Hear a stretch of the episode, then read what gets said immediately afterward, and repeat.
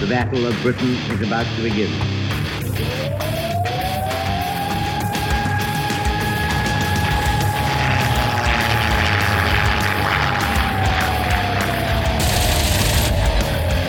Deep we got tanks up there.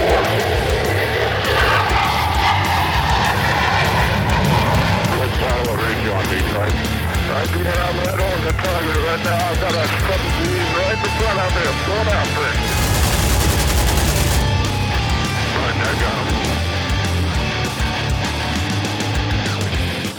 Welcome back to the Lead Pursuit podcast. Tonight we're going to give it another go and get another rant from Steve. You know, Steve, the shy retiring teacher from Pennsylvania, a state where everyone is loved and accepted, right, Steve? Yeah, I will let you know that I actually got out a book to make sure I was prepared for this what? podcast. You studied? No, say it isn't so. well, you know, I know everyone's going to be disappointed because tonight we don't have Casey on, which means there's no furry report. But we do have Brett. You know, Brett, who comes from a state that has the highest percentage of Disney themed furry parties per capita. What's new, Brett? You've been playing a little of the Fox and the Hound, you know what I mean? Winning hearts and minds, brother. oh, it's good to have you on. I'm glad that you managed to survive uh, Hurricane Ian with uh, minimal damage and uh, stuff. I know I ran like a scared little chicken out of Orlando. Uh, so it's one of those things. But we're glad that everybody's back together. I guess, uh, Steve, you even got effects of Ian up there in, in Pennsylvania, didn't you? uh, it was horrible. The entire weekend was like 40 degrees and rainy. So I went from my mind was set for a beautiful sunny weekend in Florida gaming to 40 degrees, raining, sitting at kids' soccer tournaments. It was yeah. just well, amazing. well, you know, at least we learned something from uh, from all the, the the great posts and contributions about us talking about Crucible. Because did you guys know that that the Air Force they fly into hurricanes? Do you know that, guys? I never heard that. I, it's weird. Well, you know, little known, uh, th- you know, event or I guess little known fact here, I should say. Uh, when the hurricane hunters go on deployment, is the same time that fighter squadrons go on deployment to Keesler Air Base. Yeah, Friday nights in the O Club with lonely C 130 wives. Oh, did I say that out loud? I did.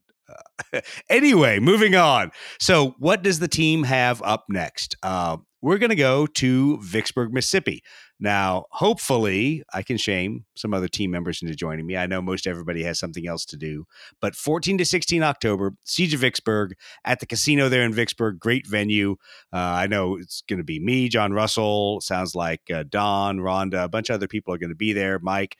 Um, a lot of the Blood Red Skies crew that has made a number of the conventions, they'll be there. Don says he is going to do some MiG Alley stuff, which is awesome. Uh, so hopefully some B 29s, uh, MiGs, Sabres, Panthers. Who knows what's going to show up? Should be a good time. And Steve, might you make it? Can we shame you into it?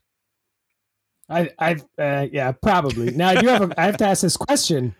Wasn't it said that Crucible was going to be the last of the tournament year? So are we going new P thirty eight rules for Vicksburg then? The fuck we are.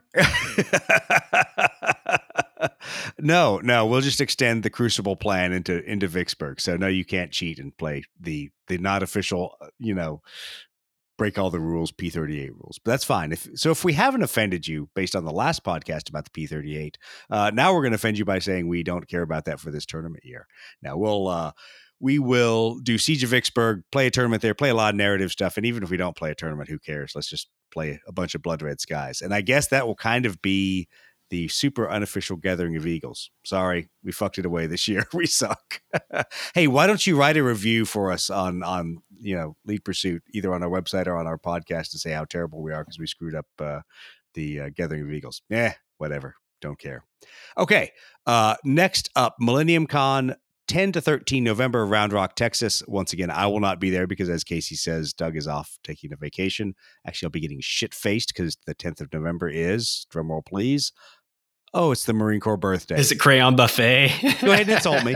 It is the crayon buffet day. My wife and I both will be at the crayon buffet, uh, and we will not be at Millennium Con. So, uh, yeah, I'm not going to be there. Uh, all of us Marines are going to be getting stupid and then that's when we get even stupider on Veterans Day. So, uh, 10 to 13 November, Millennium Con, Round Rock, Texas. Be there, play some Blood Red Skies, um, and make sure you beat up Casey because he's going to be there. Beat him up, take his lunch money, um, and then go play some Blood Red Skies with him.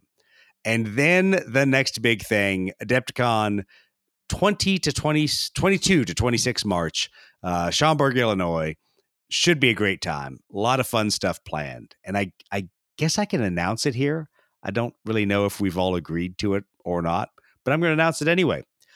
So, Friday night, we're going to do a Blood Red Skies fur ball. What's a fur ball? Well, it's a lot like let's see the BattleTech grinder or the meat grinder that uh, that Steve and, and Brett were in uh, at Adepticon last year.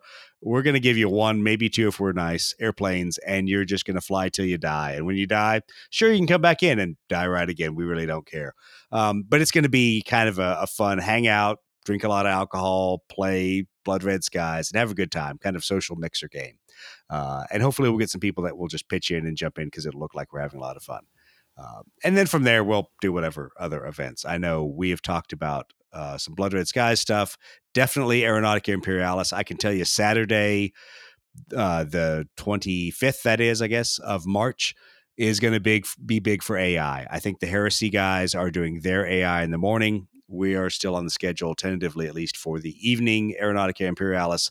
And if you don't like little space planes and space marines and spacemen and aliens and other things, well, tough shit. I really don't care because we like Aeronautica Imperialis and we're going to be playing it at Adepticon. Uh, so come out, join us, and we'll have a good time. All right that is all that's on the schedule for now. Things could always change. We can always add events. I know uh, Steve's talked about Mythicos has a number of things planned for this fall and this winter. So hopefully they'll be on board to do some events. Any more information from those guys, Steve? You heard anything? Uh, no, but what about uh, PAX maybe in Maryland? Oh yeah, totally forgot about uh, about Maryland. Probably in December, so we're still trying to lay out the last of the uh, of the information. But PAX River at the Air Museum there, which is a pretty sweet location, even if you aren't playing Blood Red Skies, uh, doing a event there. So trying to work some details out, get that all figured out for December, and then we'll roll through and uh, play some more Blood Red Skies. Probably not a tournament, probably narrative stuff, but that's fine everyone in the area can come out, hang out, and uh, have fun. Okay, so uh, only one other thing I wanted to kind of talk about before we got into tonight's main event. For those of you that are interested in Blood Red Skies, but go, hey, Lead Pursuit, you slack fuckers, why have you not done a playthrough yet? Well, it's because we suck, as you know. Uh, but more importantly, the Gimpy Gamer over on YouTube, Nate has done two separate playthroughs of Blood Red Skies. He's done Hellcats with uh, Dauntlesses opposed by Zeros, you know, dive bombing carriers and stuff. Uh, it's really good. Go out there, take a look at it. Um, listen to Nate and then make fun of Nate when he keeps saying Bearcat instead of Hellcat. Uh, but uh, they're really good playthroughs, and he walks you through a lot of the rules, a lot of the considerations. So if you're new to Blood Red Skies, or if you're curious about Blood Red Skies, uh, I really got to recommend those two because they involve the new starter set. They're not the old Battle of Britain set. They're the new scenarios and the airstrike rules, not the old starter set rules. So uh, it's the latest and greatest and up to date. And Nate, uh, you know, always does a good job breaking down uh, the rules into into what makes sense and then you know where your points of confusion are. So really happy that uh, that he did that playthrough and and got the, or those two playthroughs and got uh, got that info out there.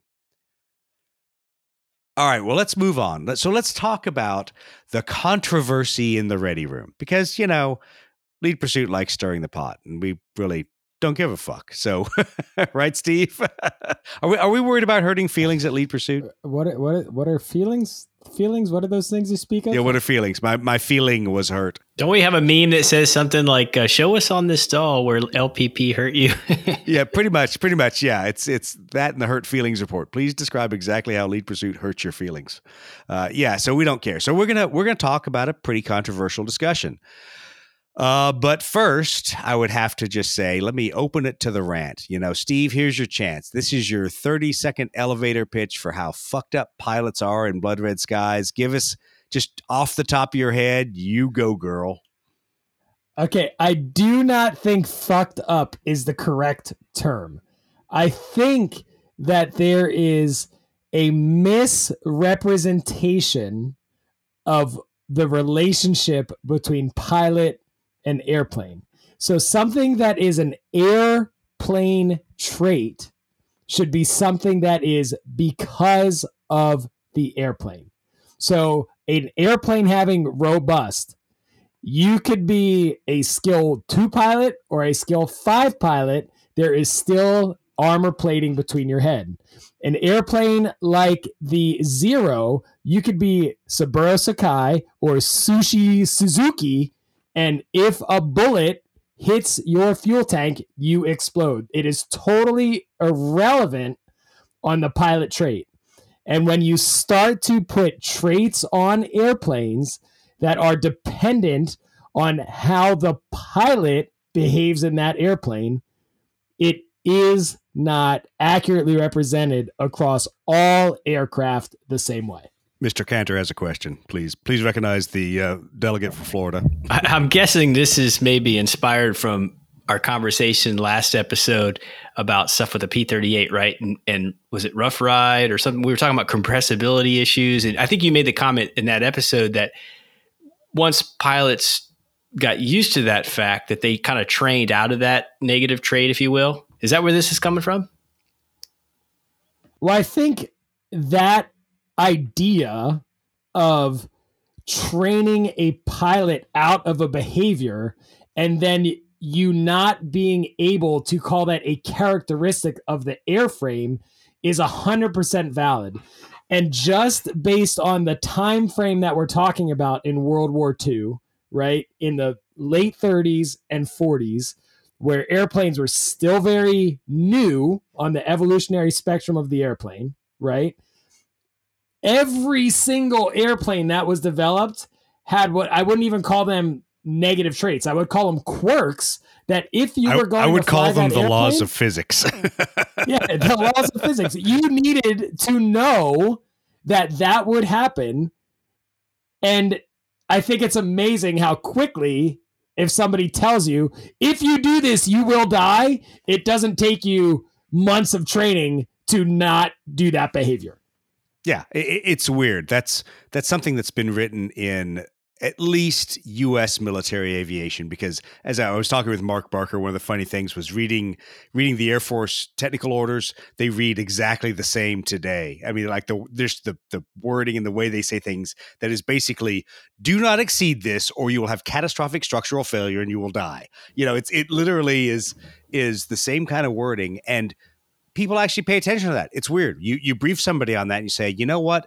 If in a dive you exceed 350 knots, uh, you're not going to have any control authority, and you're going to become a smoking hole. You know, and it's important that like people understand that you're not saying that facetiously, right? Like the words actually say you will die. Yeah, yeah, exactly. Like, that's not being facetious. Yeah. Like they they say that. No, and, and and and you know, every once in a while they they will use a little bit of a euphemism. And they'll be like, "You will have catastrophic structural failure that will lead to a fatality." In other words, you're going to fucking die. You know, the airplane is going to fail to fly anymore, and you'll become a smoking hole. Um, and you know, we're talking. I, I have a, a really good book on the P51 that has the P51's uh, flight manual, P51D flight manual on the back end of it. And it has very similarly worded things. It says, do not do this or you will not recover and you will crash. And, and it literally is that simple. It says, like, power on stalls. In a P51D, do not enter a stall and keep the power on or you will not recover and you will die. And that's pretty much how it says it in the manual. So you make a good point there, Steve. But I think there's there's a, there's a lot to this, and this is a complex issue. And I guess I am still a little angry over how it was handled in the ready room. And of course, you know, Ken and I, oil and water, we don't we don't play well together. Um, but I find in the ready room when we discuss traits and pilot skills and things like that, there's an attitude of dismissiveness that really pisses me off because there's there were some good points that you brought up that I think got swept under the rug because we poked fun at you know favorite British aircraft or because we were trying to remove a trait from a favorite American aircraft. Which ironically, I was going through reading book reviews about a, bunch of P thirty eight books, and almost every reviewer is like the the unquestionably best fighter of the war, and I'm laughing. I'm like, well, we called the P thirty eight that, the Brits called the Spitfire that. They both had problems. What do you know? It's weird. Um, well, the issue is it always becomes a my knowledge dick is bigger than It is. your. It totally is. It is totally right? well, and that's and that's what always makes me angriest about it is it's never dealing in reality. It's dealing in what anecdotes or what um, what Wikipedia posts can we can we base this on that that call it out rather than the reality? And the the frustration I have is just like you said it's very straightforward to attempt to train a behavior out of pilots. Put a flight limit in there. Do not do this otherwise you will crash. Do not exceed this airspeed. But that doesn't change the laws of physics. And it doesn't matter whether it's a 109e that was prone to stalls because of how the wingtips were or a P38E that is prone to compressibility issues because it didn't have any dive recovery flaps. How did they? Yeah, I go back to how do we fix it in the in the P38 and the um and the P47? P38E and, and, and the early P47s had that compressibility compressibility problem. So in later models, we put dive flaps. So when you fucked it away and you got past that speed, you hit the dive flaps. And what they do? They created drag. They slowed you down. They pulled you out of that flight regime. Um, but but that's one of those things that it was an aircraft fix that was a last resort if the pilot fix didn't work. And the, the main point was just don't fly in a part of the flight envelope that'll kill you. Yes, sir, Mr. Cantor Well, from Florida. Just to clarify, you guys aren't uh, griping on the fundamental mechanics of the game system so much as the thought process that might Well, hold potentially thought, apply new too. stuff. I, I, I am. Okay. I have a fundamental bitch about how pilot skill is done in the game, and I think Steve hit on it, and we'll talk about it a little bit later. But the the bigger problem is that there are there are traits given to airplanes that rely on your pilot skill to execute them, not inherent in the airframe. Such as no stalling is a great example. No stalling is is the classic example to me in the zero. The zero had amazing slow speed maneuverability.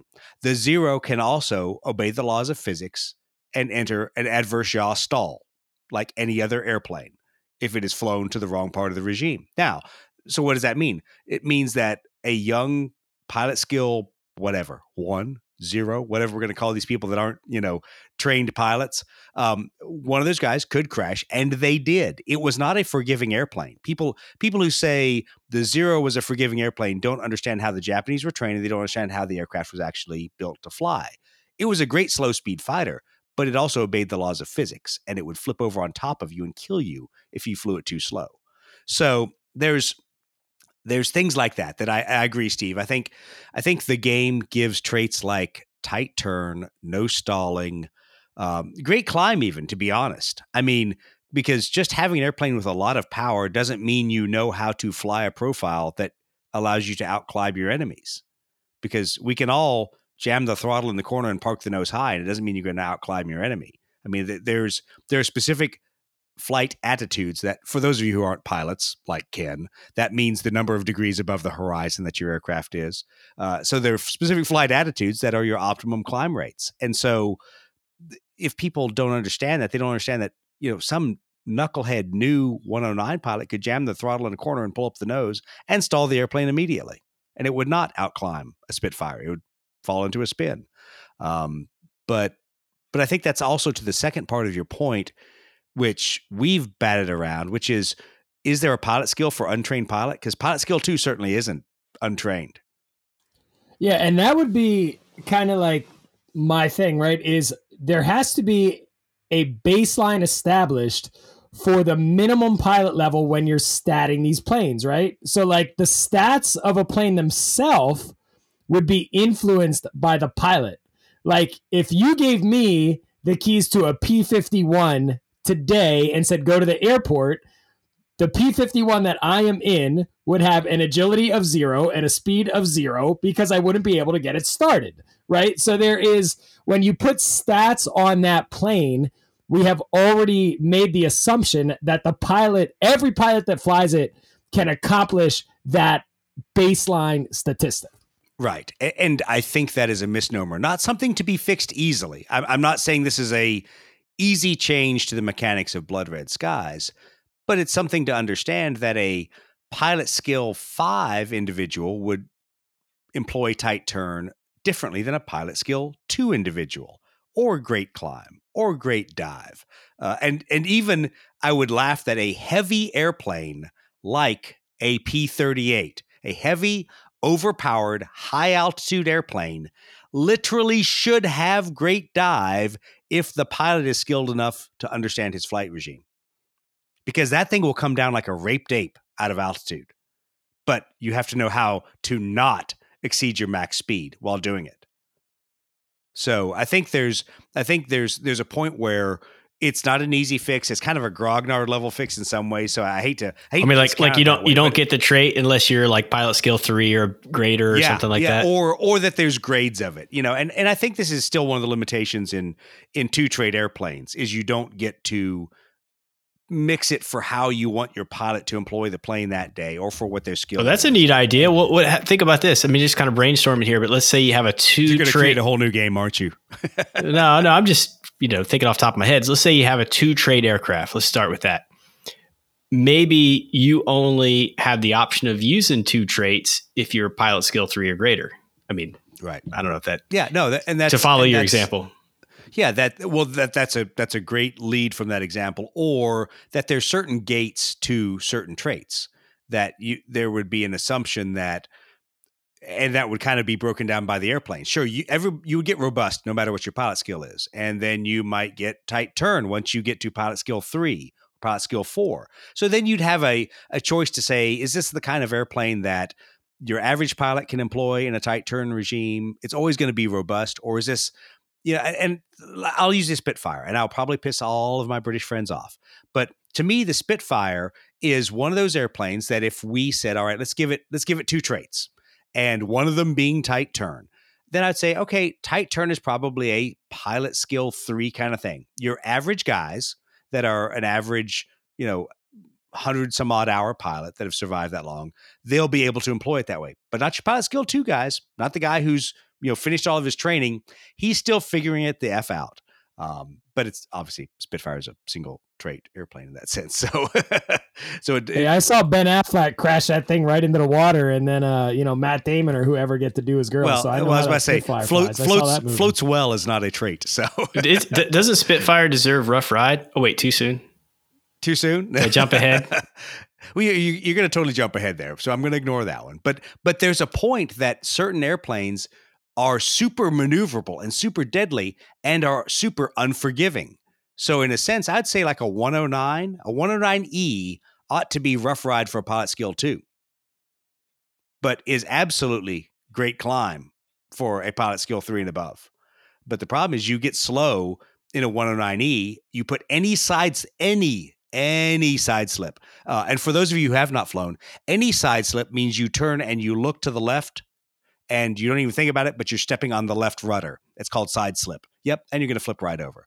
Um, how do I know? Plenty of my friends have done that. Um, some have actually died doing that. But anyway, side note, uh, no one cares because apparently I know too much as an aviator. I'm too close. Um, but but the point being that that 109 pilots got themselves into trouble just thinking about side slip. So that was something that as an experienced pilot they learned to when they were flying that thing very hands on to say i am not going to be touching the rudders as i'm in this loaded turn. Uh, but anyway i digress. So part of the discussion though steve I, I think you hit on it was that even beyond there being gates for things like that that we shouldn't be assigning traits to airplanes that require a level of skill to achieve.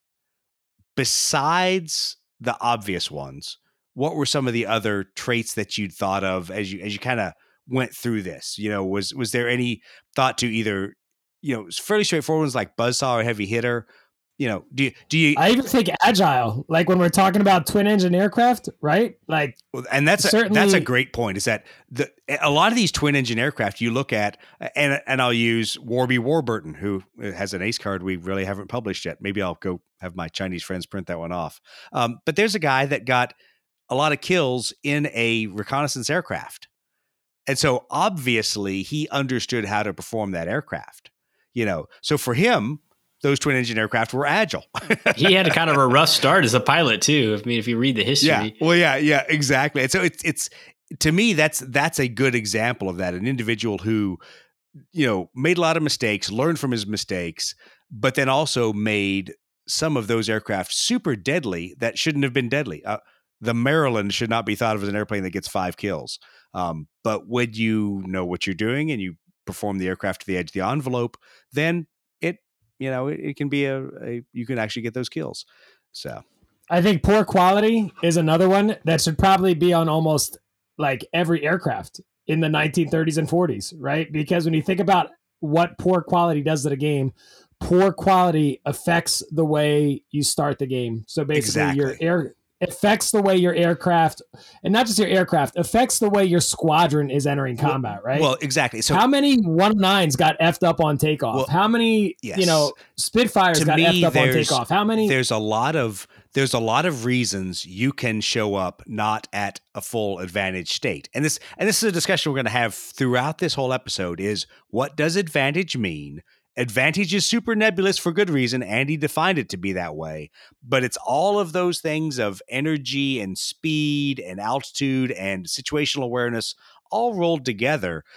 But there's a lot of ways you can show up in a battle with less advantage. And poor quality is a good cover for a lot of those, whether it's like the Italians with no radios in the airplane or you know a lack of turbochargers in certain airplanes so they couldn't climb higher and faster and and and once they saw the enemy they couldn't ramp up to altitude. I always think of that p39 Yeah, yeah well exactly. I, I think of the p-39 that everything was conspiring against that pilot well except for his window that he could roll down you know because he wanted to roll down to shoot his 45 out at the uh, at the enemy. But um the there's a lot of things that roll into poor quality so i think i think you're you're right there steve. There's a lot of aircraft you could give poor quality to because on any given day average pilots they could end up at a non-advantageous state because of the airplane um, I'll be honest. I would even say the Wildcat on some days would need poor quality. And, and I, I love the Wildcat. I, I love all the Marine squadrons and Navy squadrons that flew it. But in its early iterations, that airplane was just not zooming to altitude, ready to fight. It was uh, lumbering its way up there. Um, so, you know, I guess there's No, I would say pretty much any carrier-borne aircraft in World War II could have poor quality. When Yeah. you think about how it affects the way the squadron enters the fight, Yeah, right. yeah. Like, there's a chance your squadron is not going to be at hundred percent when it enters a fight. You know, and that just depends, I guess. Again, how far you're extrapolating back those aircraft well, traits, and right? and you bring up a good point of the difference between aircraft traits and scenario based considerations because there's a lot of aircraft that have poor quality that I'll be honest, I think we take from a historical scenario view, like the Italians with no radios. Yes, you're right. If I am launching, if I'm scrambling, if I'm going to suddenly react to a bunch of aircraft that I've seen out there and I don't have a radio, I will have less advantage. If I'm going to Malta and I'm escorting 30 SM79s and there's 100 of me and my buddies and uh, and 20 Spitfires coming up, poor quality really doesn't matter. I, I I'm- I'm going to have advantage just because there's so many of us and so few of them, you know. But uh, but that's that's one of the difficulties where I think, and this is going to totally sound like a cop out, and I know that that uh, Ken is going to say, and Doug waffled again because I'm waffling here. Um, it is just a game, and it is a super simplified game. So I'm glad for it to be simplified, but it is super frustrating when you see how things um, just just aren't tied to the pilot; they're tied to the airframe. But you have to have a good pilot to do those things. Yeah, like tight turn. I digress again. it's it's frustrating for me because it seems like there's an inconsistency on how it's applied Right. to different airframes. That's the frustration for me. Well, And that's really the only frustration. So- it seems like it's a personal feel and not really like an actual thing. Yes. And this is this is where it's going to get personal for a second and I'm sorry. Not really sorry, but I'm going to say I'm sorry because I'm a nice person. Um there's there's an element of gatekeeping going on in the ready room and it's fucked up. And it's fucked up because the gatekeeping that goes on is even when somebody brings demonstrative laws of physics evidence to something there the the crowd that stats the airplanes for Andy will dismiss it out of hand. And quite frankly, guys, that's fucked up. And there's no other way to say it. Um, and that's gatekeeping. And and whether whether you're the kind of person that believes gatekeeping only happens when women are not allowed to play Dungeons and Dragons because all the dudes want to hang out together and talk about girls in armor with big boobs, uh, it's it's still gatekeeping because what you're doing is you are taking people that have brought a valid response to something that's wrong in the game and you are locking them out of it. So go fuck yourselves. but the reality is that I get it. Um, and I'm going to say this is going to sound super condescending, but it's it's. I'm not saying it to be condescending. I'm saying it because it's a reality. Ken Nat has never put another airplane in his sights in real life. He has never felt three and a half G's on his body as he is looking at another airplane. He doesn't understand the difference in how aircraft visibility and aircraft cockpits are configured. So when people say things like, oh yeah, rough ride, three and a half G's, yeah, there's no way that they, yeah, that's going to make it difficult no pilot who knew what he was doing was going to be in that situation in a P 38. So therefore, they would not be pulling lead with three and a half Gs. Um, there's a whole nother side discussion about rough ride. So let's let's open that can of worms now, since I've already kind of kicked that over. So let's talk about rough ride. Rough ride we have beat up in the last episode because it covers two different parts of the flight envelope. It covers aircraft in a dive not being able to shoot because they're in that dive and they've burned advantage to dive. But it also covers aircraft that have burned advantage to maneuver. And those two parts of the flight regime are exact opposites. I know Brett, you had a couple questions about that earlier we, when we were talking. I'm only familiar with rough ride with the MiG 15. That's the only model I have that I've played with that has that trait. And uh, you were saying yeah. that that really only applied in in fact with that aircraft in a dive situation, not in a maneuver situation. Oh yeah. So so and, and exactly and and Ken's going to laugh because Ken and I always argue about MIGs and things like that. Um, but but Ken is absolutely right in a lot of his discussions about the MiG 15 that the MiG 15 is unfair, unfairly penalized with rough ride because as a maneuvering aircraft, did not have severe problems. Yes, it had some buffeting. Yes, it had some stall susceptibility, but really no different in those areas than a F 86 was. The biggest difference was one, because of the way the tail was designed, it was not a supersonic aircraft. But, and this is where I always go back to why I discount the bullshit that test pilots say, and I say that having a number of friends that are test pilots. Um, when you go back and look at the MiG 15 specifically, so Chuck Yeager took it out and tested the MiG 15. And he said two contradictory things about it, which also goes back to the bullshit of test pilots. Um, that they will lie to you at the at the drop of a hat, and they'll try to nearly kill themselves. Um, he took it out, and he at first said it's the most dangerous thing I've ever done, flying the MiG 15. Um, because they didn't have manuals, they didn't know what they were doing. It wasn't supersonically rated. Uh, he almost took it supersonic and almost killed himself. But then in the test report, motherfucker comes out and says the MiG and the Sabre are equally capable. Yes, I just called Chuck Yeager a motherfucker because that's what they said in the test report. It is equally capable. How can it both be the most dangerous thing he's done and the aircraft is equally capable? Because then is the F 86 Sabre the second most dangerous aircraft he's flown? The, the, the two are mutually exclusive. So, point being, let's go back to when he talked to the MiG uh, engineers later. And the MiG engineers said, You dumb motherfucker, you tried to nearly go supersonic in a dive with this airplane. We teach our most basic pilots, yes, our most basic pilots, not to approach supersonic airspeeds in a dive in this airplane. Why? Because the airplane becomes uncontrollable. So, once again, back to Steve's point, you train people not to fly into specific regimes. Now, the reason we're talking about Rough Ride is, is Rough Ride also unfairly penalizes the MiG, which is a maneuverable airplane, but could also be an unforgiving airplane in certain parts of the flight regime. So do we do we say, well, what was up with all these average Russian pilots who apparently didn't depart the airplane, but Chuck Yeager, a pilot skill fucking 15 pilot, best fucking free roll pilot's ever been next to I won't even say the name of the British guy because I won't make Ken mad. But an amazing test pilot, nearly kills himself in the airplane and says it's the most dangerous thing he's ever done. There's there's no there's there's no middle ground, is there, Steve?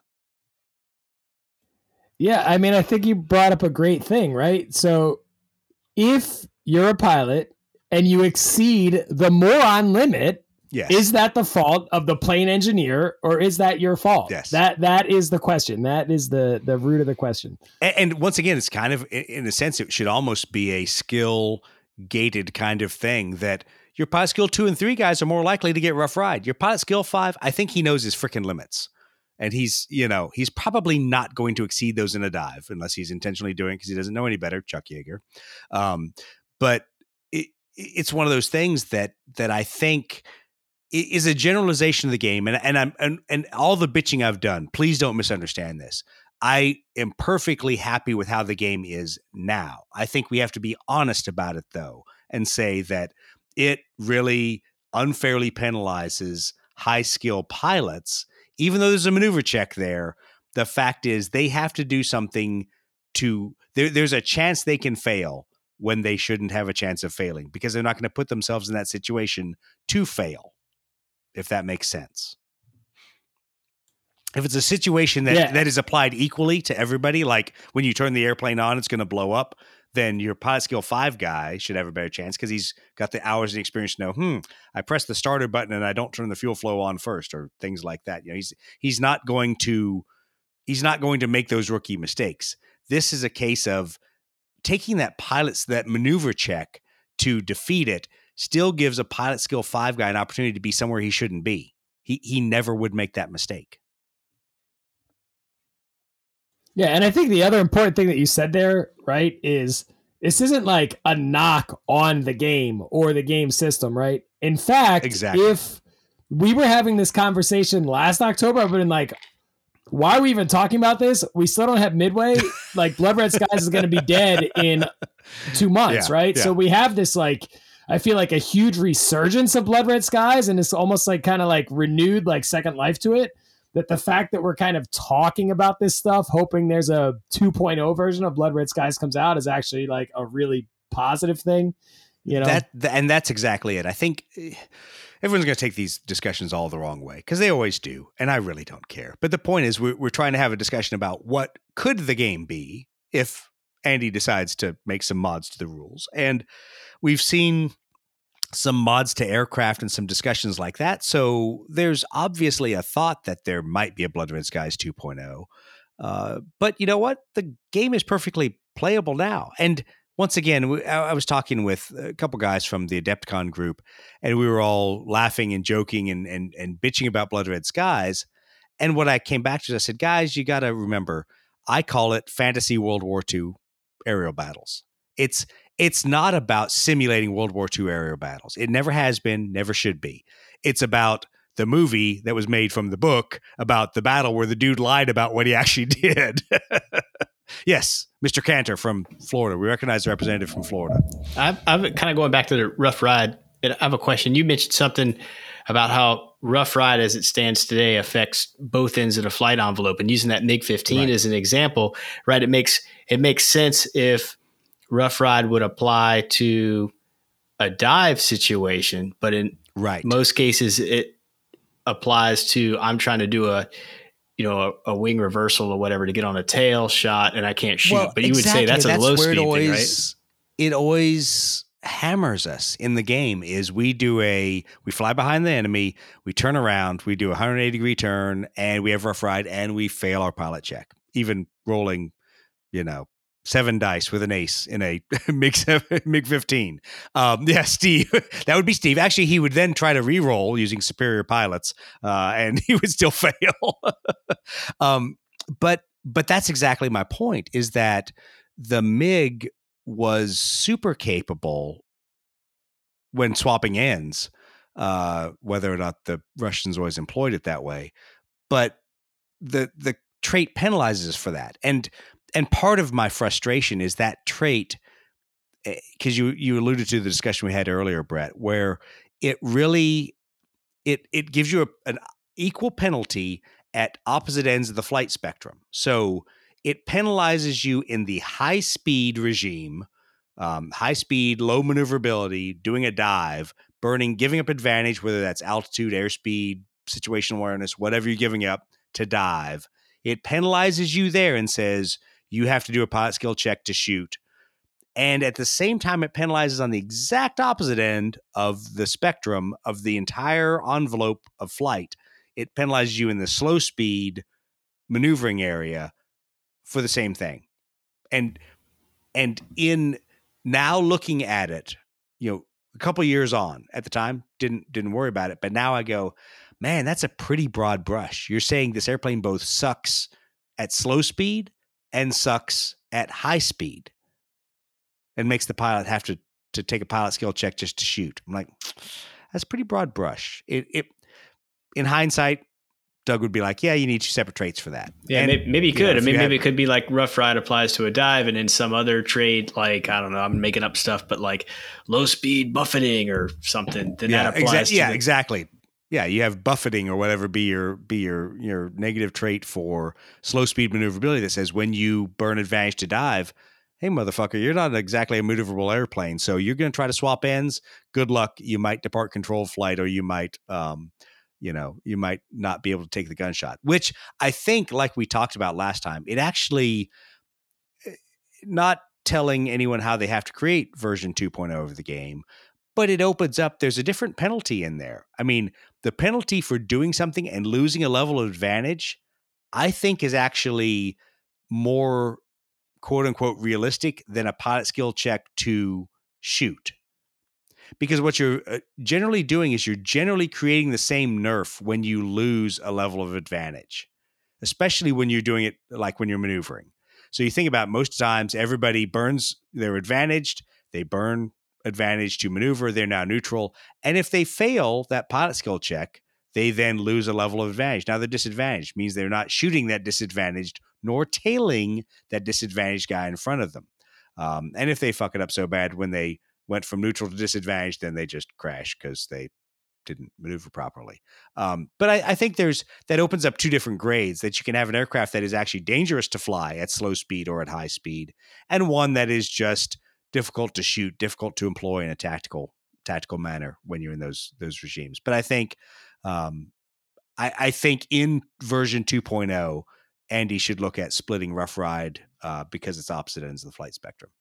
even outside of you know the advent of a new version or something i mean this kind of conversation i think helps us elevate our awareness of the existing traits and doctrines as they exist today and like you know in my case i've not played a lot with rough ride you know i just have the mig 15s that have that but it makes me want to try them again and try to employ them in a way that would help you know where i would i would probably make some different choices on the table in a game to uh, you know avoid the disadvantage. You know more than i had in my previous games right? After you know kind of mulling it over and thinking hard about it like we are today. Uh, not to come across like we're just complaining about the way the game is designed. It's not that at all. It's really just breaking apart you know the existing traits and thinking hard about them Well, exactly. And it was like my game against Matt the other week where I was flying MiGs, he was flying Sabres. Uh, it did cause me to fly a little differently and to let the game go on probably a little bit longer than if I'd been flying a Sabre and was not concerned about rough ride. But at the same time, it didn't matter when when the guy flies by and you have a perfect tailing opportunity. Even with rough ride, I'm going to turn around because I'm still going to tail him. The fact is, I was there making decisions to to not use rough ride or to not be ham- hampered by rough ride. But when a dude flies past you and still offers you six o'clock, you're still going to turn around as a rough ride aircraft and you're still going to tail him. It's just you can't shoot. So, yeah, everybody should understand that we're not saying the game's broken, the game's unplayable, we can't do these things. Um, but in a perfect world, these are things we would change and things we would rewrite to both give the game more depth, but to also make it reflect a little bit better the actual performance characteristics of those aircraft.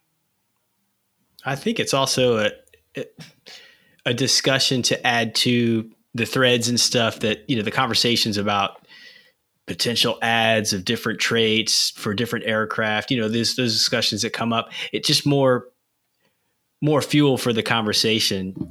Yeah, and I think the conversation's good, and I guess that's what always makes me angriest about some of the discussion is that I think we should we should welcome the discussion, knowing that nothing's going to change. That that what is written in the rules is going to stick in the rules until version 2.0, but it it all the discussion arms Andy with the information he needs to when there is a version 2.0 of the game make any choices for rules or traits or how things are are done instead of just staying with status quo the biggest thing that i'm actually concerned about is that you just said rough ride made your game with matt go longer than it should have so when his wife kills him that's on that's Andy. on, that it's on Andy. is spoiling his conscience yeah, exactly. Because he he, uh, you know, I got to give him credit. He he was keeping track of time the whole way, and he looked at me. He's like, "Hey, we need to go downstairs. We need to go look at what miniatures for sale because I got to leave in like ten minutes." So I think I still kept him late. I'm a bad person, but whatever. I'll go to hell for it. All right, guys. What other hot button topics do we have? No, I think just to reiterate, like you said, right? I mean, the fact that we're even discussing the next rule revisions of this game after what was really, really, I would call like the dark days of Blood Red Skies, like a year Well, yeah. ago. Oh, like yeah. Post pandemic. Well- is, I mean, it's huge. I, I'm going to be negative Nelly and say I'm not sure we're out of the dark yet. I will feel better when um, when when I see the Italians come out. I know that sounds really self-serving and saying that I want a specific faction, you know, Air Force, whatever, to come out.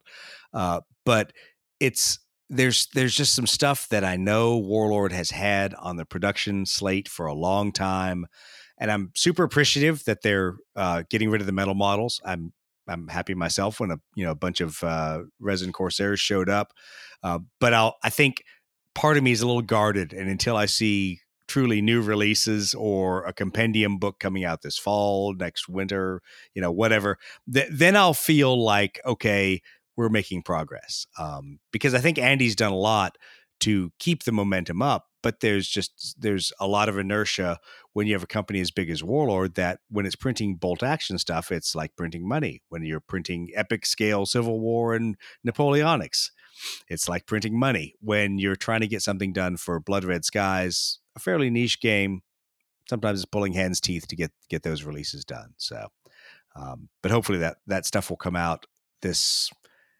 I'm going to guess Italians in January. Um, that's probably optimistic, but I'm going to guess somewhere between January and March, uh, somewhere in that quarter, uh, Italians hopefully will roll out um, because the models are done, cards are done, aces are done. they just have to be produced. So it all depends on how they get the rest of the uh, the rest of the reprints and the rest of the reboxing done. Which side note for everybody who doesn't watch our videos on YouTube, um, the reboxes of a lot of the fighters are coming out in the smaller midway sized boxes. So what do I mean by that? Like the boxes that the Dauntlesses and Devastators came in, the Vals and the Kate came in. Uh, I just got a bunch of P40s and they were all in the smaller boxes. So that's a good thing um, because you don't feel like you have this ex- you know extremely huge box for six airplanes, uh, and it means they've kind of crammed everything down in there. So good news uh, for all of us on the uh, on, that they're at least keeping those current, and it has the new Vallejo uh, paints on the back of it as well. So it has has all kinds of good info on the back of the box, and uh, and hopefully we'll see those maybe even for aces. I don't know. I'm I, I'm feeling not very optimistic that they're going to release new ace ace art, but hopefully Warlord will. Warlord, if you're listening, please invest in Ace Art. It sells Ace boxes. but anyway, all right. Well, that's mostly what we have to talk about for tonight, and I think we've pretty much offended everybody at some point. We haven't really pissed off the Americans, so I figure I had to do that. I have to talk about talk about the P forty seven, the most worthless fucking airplane ever. No, And the man, great dive's the best. Tre- Trevor's going to now. Fifty one was a pilot killer, man. Oh yeah, yeah. So That's- so we oh, come we on. we owe so in in the spirit of fairness, we do owe an episode on how shitty the P fifty one was when it started, and the fact that the P fifty one D becomes the poster child of winning the war is is not necessarily due to great engineering. and for all the shit we talk about British airplanes, we do all know the history that the P 51 sucked. We gave it to you. You gave it an engine. You made it good. Okay, you get the credit for that. We appreciate it. Thank you very much. Thank you, Brits, for giving us an engine. The rest of the airplane still fucking sucked. but that's all right. There were incremental upgrades that got the P 51 to where it needed to be to be a long range fighter. And I, I, I still laugh at all the the movies that have it as a strafing interdiction fighter, which it was fucking horrible at, but whatever. Uh, it was horrible until like the what was it, the soccer wars in Central America. Uh, then it became useful. But yeah, not exactly the best interdiction airplane. And it actually in Korea, when you look at its record as an interdiction airplane, I think the F eighty or the at the time the the P eighty, but the F eighty Shooting Star actually did better as an interdiction fighter bomber than the P fifty one. But that's right. We won't talk about stats and actual facts. Why would we do that? All right. So, any last things in closing, Brett? Anyone else you want to piss off and offend? Uh, well, we talked a little. We kind of started this conversation talking about pilot skill with Steve's rant, and uh, you know, we in our campaign system that we muddled with back during the lockdown, we incorporated a you know a pretty uh, mild and uh, abbreviated way to account for some of the more obvious uh, pilot skill differences over the course of the war. However, in the file section of Ready Room, somebody has uh, borrowed or otherwise compiled some pretty good charts for nearly all the belligerent powers. And so, if you are out there playing a campaign game of your own and you're starting new pilots and you want to roll for pilot skill and you want to maybe apply some, I don't know, historical kind of uh, buffs or nerfs to your to your force based on the time frame there's some charts out there that exist that might work pretty well with a d12 where you could you know put a little thought to like the roles needed to generate the same odds for um, the different skills uh, but i thought it was pretty pretty impressive to see that that, that somebody has thought that through and Oh, put yeah. that up on the file so i like that Yeah, that is that is good. So I think there's a lot to be said for fleshing out the pilot skill and how it influences the rest of the flight. Because as guys were talking about for like the you know early F4U Corsairs, yeah, that's fine. You might have survived combat, but you're not going to you know slam that thing into the freaking round down at the end of the boat because it's you know it does not have good landing quality characteristics. Um, so th- there's I think some cool ways to expand the the pilot skill, and I've I've always said it's frustrating to me to see only aces get certain specific skills. It's like there it's like there should be a way that that pilots have a chance of executing a ace level maneuver uh, because a lot of those ace level maneuvers were really things that everybody was taught to do after you know the first or second year of the war, um, but or at least in American pilot training. But uh, it's it's it's one of those frustrating things. You feel like your pilot skill two, three, fours are kind of you know faceless, nameless individuals that have no impact on the battle other than just bringing whatever their pilot skill is. Well, Steve, any last minute thoughts from you? Want to piss anyone else off? No, I mean, again, just uh I think just to take it as, hey, it's conversation about the game, right? Kind of like the way that a bunch of guys get together and stereotypically at the bar they talk about the old ball and chain. It Yeah. doesn't mean that you like hate your wife and never want to see her again, right? It's just like conversation. So take it as conversation and not that it's like damnation of the blood red skies game system would be my advice to everybody. Yeah, and and that's what we want. We want spirited, you know, free discussion without gatekeeping, without people being, you know, being pushed off as uh, as not not having done the research, you know, whatever uh, that that a lot of times we hear. We want we want to have those free and open discussions, and I think that's what makes the game better.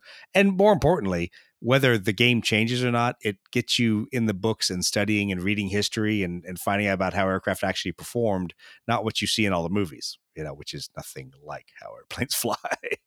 I don't know. It's just exactly like Top Gun, let me tell you. 20 years flying the F 18, just like Top Gun Maverick. Not at all. All right, guys. Well, thank you very much. Appreciate your time. And thank you to everyone who's listening. Please like and review the podcast. Uh, please go out and subscribe to us on YouTube. Um, please leave us reviews on iTunes, on Google, on all those places. Uh, and also, please, on social media, go out there and give us a piece of your mind. Tell us how fucked up we are, or what wonderful individuals we are, and that we hit all the right issues and discussed them in thoroughly enough depth. Um, but please give us that feedback because we will talk about the topics you want. Otherwise, we're stuck with Steve's rants for the next couple episodes.